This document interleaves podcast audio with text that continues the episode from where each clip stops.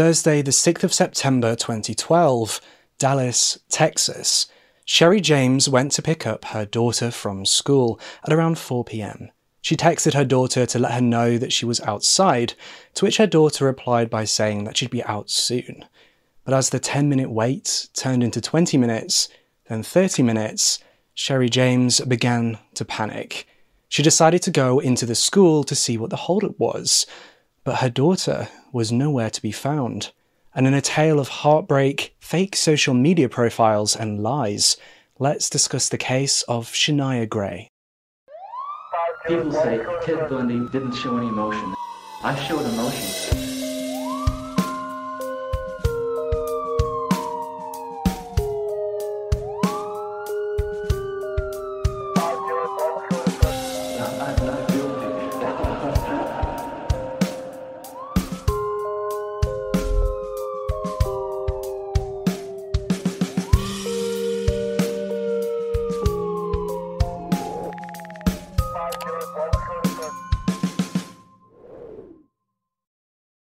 The following episode is not suitable for those under the age of 13. Viewer discretion and parental guidance is advised. Before we delve deep into this case, I'd just like to thank Magellan TV for sponsoring this episode. Now, I'm sure you've heard of Magellan TV before, especially on my channel, and it's not without good reason.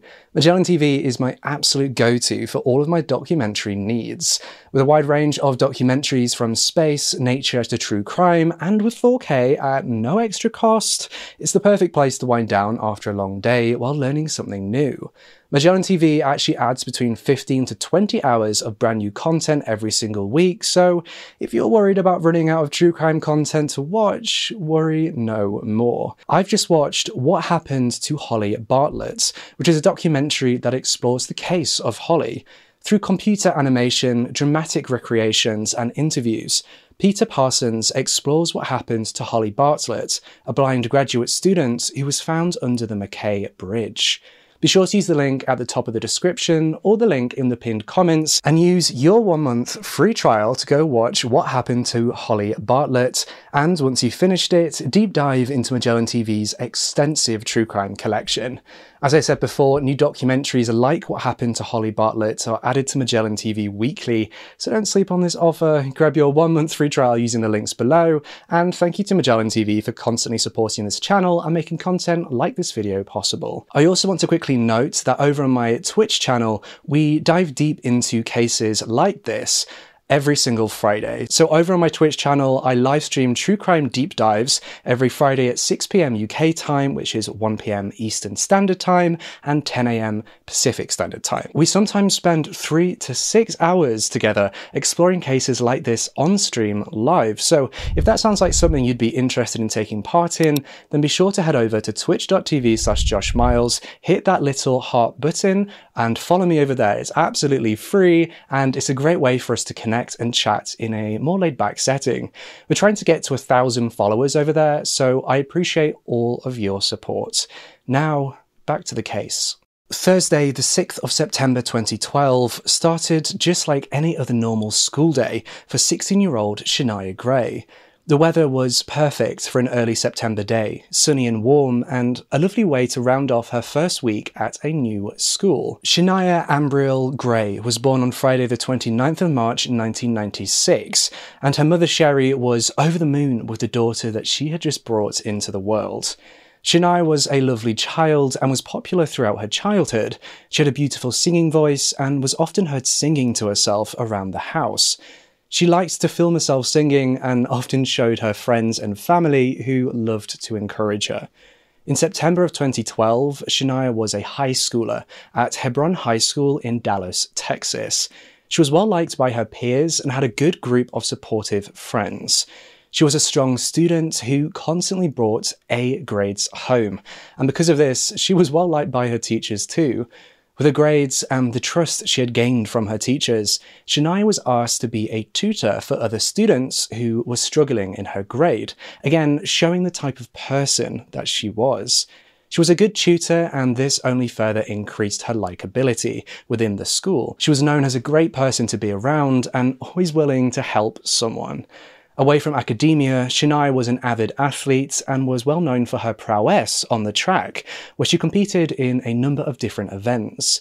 Shania liked to work hard and was always trying her best. She liked to train on the school field to improve her times and form on the track. All this hard work and extra training paid off as she grew up, and Shania was often in the medals. Shania was so focused on her athletic career because she was hoping to go to college on a track scholarship. All in all, Shania was the perfect daughter, the kind of daughter that so many parents could only dream about. In December of 2010, at the age of 14, Shania decided that she wanted to get a job so that she could have some extra spending money. After pondering on what job she wanted to do, she decided that the best job for her would be babysitting.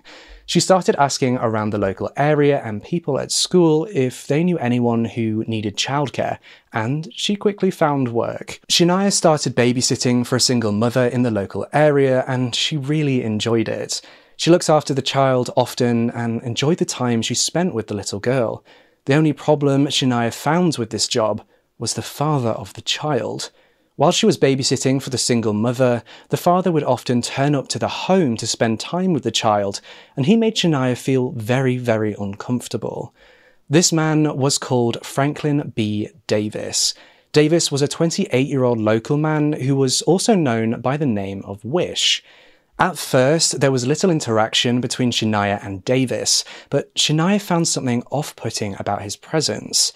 After a while, Davis started making small remarks to Shania which she didn't like. He would say that she looked too grown up for her age and that she had a pretty face, bear in mind she was 14. After a while, Davis got more comfortable around Shania and started making advances towards her, flirting with her and trying to get her to like him. Eventually, Davis gave up on trying to get her to like him and just decided to take advantage of her. A fully grown 28 year old man had no trouble in pulling a 14 year old girl around, and unfortunately for Shania, she had no way to defend herself. He used brute force to get her into bed, where he sexually assaulted her and raped her. Once he was finished, he threatened her, saying that if she told anyone what had happened between them, he would hurt her friends and family. Now, this scared Shania so much that she kept quiet and didn't tell anyone what had happened. Shania was terrified of something happening to her family. Shania felt like she couldn't quit the job because there was nothing wrong with the mother or her child, and it wasn't often that she actually saw Davis. Due to her silence and her feeling of obligation towards the mother and the child that she was babysitting, this happened three more times. Finally, Shania had enough and quit the job. She felt bad letting the mother down, but she couldn't bear to put herself in Davis's path anymore, and the only way to prevent this was to stop working for the family. After quitting the babysitting job, Shania's mother asked her why she didn't want to babysit for the mother anymore, as she'd always said that she enjoyed looking after the young girl. After a bit of persuasion, Shania ended up telling her mother what had happened. And like any good parent, her mum pressed charges against Davis for the sexual assault and numerous rapes. Even with these charges being pressed against Davis, nothing much happened. He was arrested on these charges in July of 2011 but made bail, and by 2012 the case was still waiting to go to court. The court proceedings for the case were scheduled to commence on the 29th of October 2012, and by this point, Shania had moved schools and had started to put the issue and the trauma with Davis behind her, trying to move forward with her life. At some point in 2012, the case reached the ears of Davis's boss, and because of the nature of these charges, sexual assault on a minor, Davis's boss decided to let him go. Due to being fired from work, Davis could no longer provide for himself or his four children. And with the looming trial date and financial problems, Davis became depressed. Quote, I need help because the thoughts, the depression that I was under wasn't normal, he said. Nobody helped me. He said he sought help from a pastor who prayed for him. Then he called a suicide hotline, but nothing worked. He couldn't get himself out of the hole he had dug himself into, so he tried to come up with a plan. By the way, quick caveat, quick side note, I feel no sympathy whatsoever towards this man. I feel I only feel rage and hate towards this man, even with just the information that we've discussed. I, you'll, you'll understand even more as we progress through this case, but the way that he acts as if he's the victim No way. No way, Jose. No, no, no, no, no. One day, Shania received a new Facebook request from a young man called D. Shania thought nothing of this friend request as she had moved schools and had a lot of new people adding her on social media, and so she accepted it. D was a 19 year old who works for the military, and from his profile, he seemed very attractive. Shania was flattered and happy that she was gain- gaining this attention from an attractive older guy and welcomes the friend request. Quick side note why is it a thing for people to want to be hit on by older people when they're in high school? What is with that? Once the request had been accepted by Shania, he immediately started messaging her, wanting to get to know her. He even implies that he knew her through his cousin, who she was friends with, and that's how he found out about her.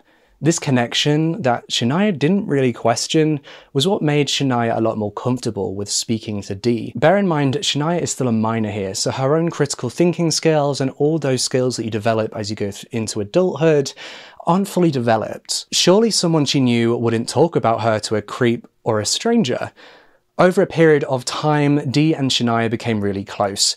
They spoke on the phone and regularly messaged. Shania became so comfortable with Dee that she even mentioned the sexual assault and rapes that had happened to her. Dee did exactly as Shania hoped he would. He listened to her and sympathized with her problems. After talking to Dee about the trial and what happened to her, the conversations went back to normal. Or so Shania thought. In the middle of other conversations with no relation to the trial, he would bring it up and ask her about it. How was the case on her side going? Were there any updates? What was she going to say in court? It's like he became obsessed with knowing everything about the trial. Even when Shania told him she didn't want to talk about it, he would persist. Despite this odd obsession with her trial, Shania continued to talk to Dee. On Thursday, the 6th of September 2012, Shania's mother went to school to pick her up after she had finished tutoring after school, and she arrived at the school at around 4 pm, texting Shania that she was outside the school at the front and that she should come out once she had finished the tutoring. Shania replied to her mum saying that she would be out soon. Shania's mum stayed outside the school waiting for her for 10 minutes, then 30 minutes, then 45 minutes, and eventually she decided to get out of her car and walk into the school and search around and look in the places where she knew Shania would have been, such as the classrooms where she usually tutored and places such as that. And after searching and not finding Shania, her mum went to the school office to try and get some answers on where her daughter could be. The office themselves, they were really unhelpful in this case. They told her the room number that she should have been in, to which mum told them that she was she had been there and she'd already checked there. And after hearing that she hadn't been in the room, the office then told her not to worry and that Shania had probably just left school with her friend and that they couldn't help her anymore. Annoyed with how unhelpful the office was, Shania's mum went home and told her husband about Shania not being at school. Both of them were concerned and decided that they needed to try and find her. She'd not been responding to any texts or phone calls following the last text message that she had sent to her mum when she was at the school where she said that she'd be right out. The pair spent all night trying to get in touch with Shania, trying to find her, but they couldn't find her. And knowing that enough time had passed, the pair decided to go to the police to report Shania as missing. When they arrived at the police station, they were shocked by what they were told. After telling the police about not being able to find Shania, they were told that Davis, the man who had sexually assaulted and raped Shania, had been let out on bail a month ago. Shania's mum and stepdad were appalled and shocked that they had never been informed about his release. Knowing that he was out of police custody and in the area, Shania's parents and the police went back to the school to try and figure out a timeline. Back in the school with the police, they were able to gain access to the CCTV so that they could track her movements. On the CCTV, they saw Shania in a hallway texting before walking away towards the back of the school. Now, this was strange, as Shania's mum was parked at the front of the school, as that was where the older students were picked up the back of the school was where the younger students were picked up, so it was very strange that she was headed in that direction.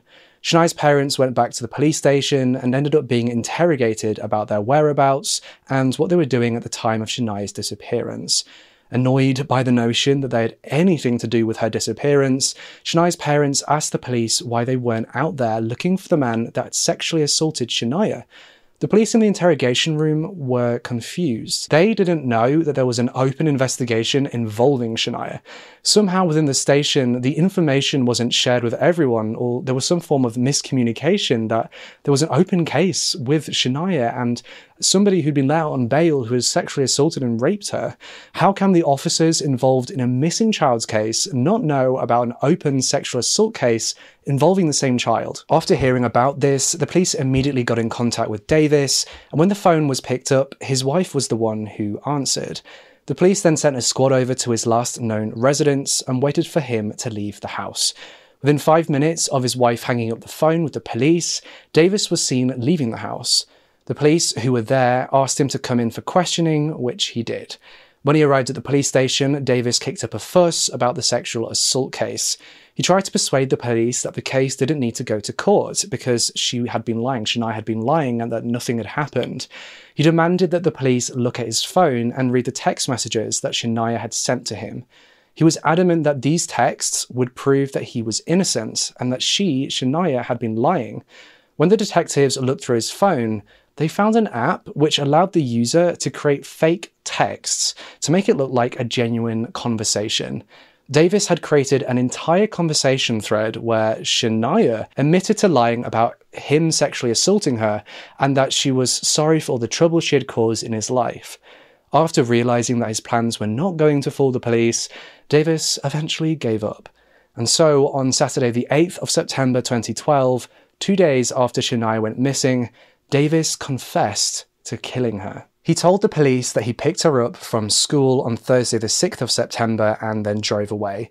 He had befriended her on social media using a fake profile, the profile going by the name D, and this was how he got Shania to meet him outside the back of the school.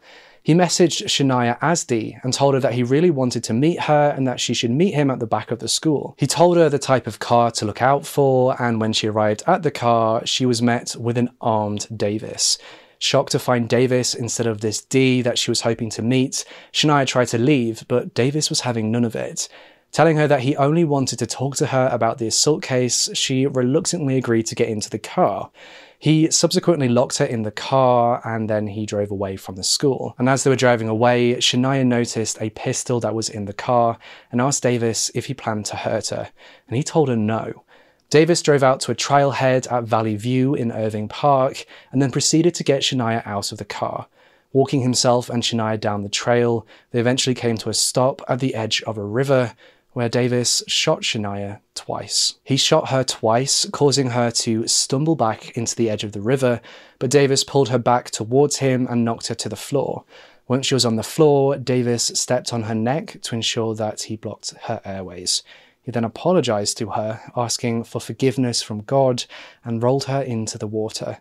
He then made his way back to the car and drove back home and acted like nothing had happened. In the interrogation room, when he was asked about killing Shania, Davis told the police, quote, it wasn't me who actually came out. It was like a light switch. Once it hit, a dark side came out of me. By the time the police were done with the interview and went to the crime scene that he had described, there had already been a police presence there. As it turns out, a cyclist had stumbled across the body of a teenager near the edge of the trail near Valley View Lane in Irving Park, and this cyclist had already called 911. Her body was found at the edge of the Trinity River, which flows through Irving Park, which was less than a 20 minute drive from Shania's school. Davis was then arrested on Saturday, the 8th of September, and was held in Dallas County on a capital murder charge, where his bond was set for $2 million.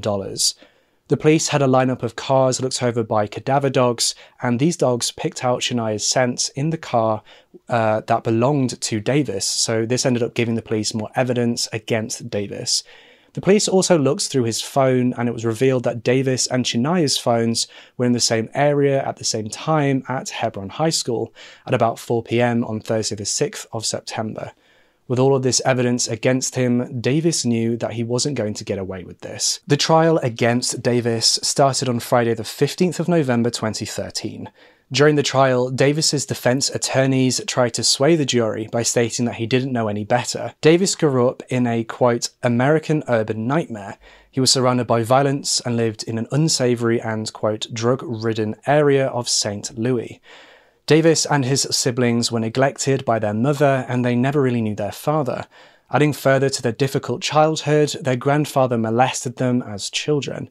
Then in 1997, when Davis was 14, his mother was raped and murdered, leaving himself and his siblings to fend for themselves. Quote, It would have been better if those children had been raised by wolves. When Davis was on the stand, he pleaded to the judge, saying that he didn't mean to kill Shania. Quote, I was fighting demons. It was like a different person was in me. It wasn't me.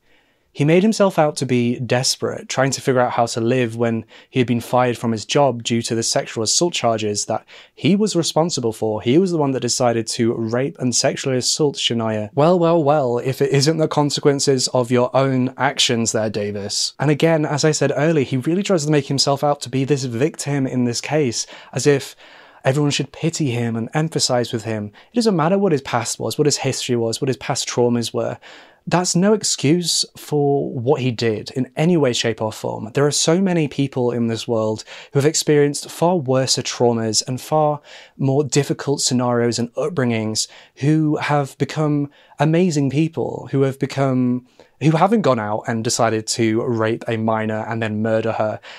Davis is just trying to find excuse after excuse um, to get away with what he did. He just doesn't want to face up to his own actions. During the trial, it was made known that Davis had used an app on his phone to send himself those fake texts from Shania in which Shania had been denying the sexual assault and rape allegations. Davis made those texts look like they came from Shania's phone, and he, as we said, he tried to use those to defend himself during his interrogation. When he was asked about these texts and his need to talk to Shania, he stated, quote, I needed to get some kind of evidence, some kind of proof myself to show I did not have sex with her and that she's lying. Davis was also found to have been talking to Shania through social media using the fake accounts where he posed as the 19 year old D. On Saturday, the 16th of November 2013, after a trial that lasted two days, the jury returns their verdict after less than an hour of deliberation, and the jury found Davis guilty. He was subsequently sentenced to death for the capital murder of Shania Gray. Davis is now waiting on death row, incarcerated at the Allan B. Polunsky unit in West Livingston, Texas. And I hope that this sentencing and the outcome of this trial uh, and the speediness of this trial has been able to provide justice for Shania's family, and that Shania's family and friends are able to move forward with their lives with the loving memories of Shania in their hearts. And that's everything that I have for you in today's case. Make sure you comment down below to let me know your thoughts and opinions on this case. Now, if you guys want to join in while we go through true crime cases live, head on over to my Twitch channel. We do true crime deep dives every Friday at 6 p.m. UK time, which is 10 a.m. Pacific time and 1 p.m. Eastern time.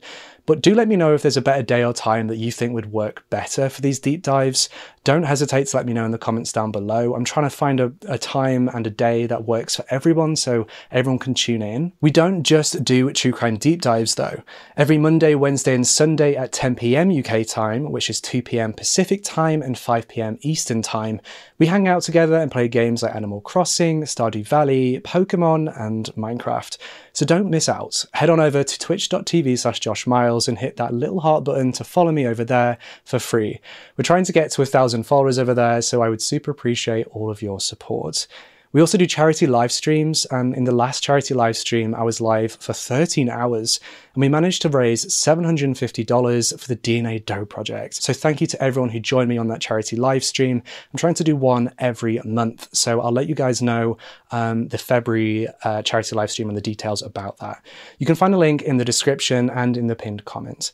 Thank you to Magellan TV for sponsoring this episode. Make sure to go grab your one month free trial today using the links at the top of the description or the links in the pinned comment. Be sure to subscribe to this channel if you want to see more true crime content just like this episode, and hit that bell icon to be notified whenever I upload a brand new true crime video. And with all that being said, I'll see you in the next episode.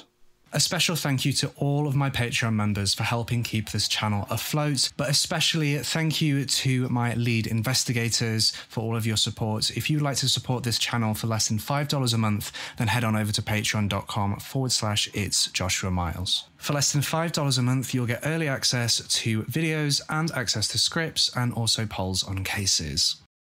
Do you want more Joshua Miles content? Do you want to hang out with me live, play chill games, and discuss true crime with me? Then guess what? You can.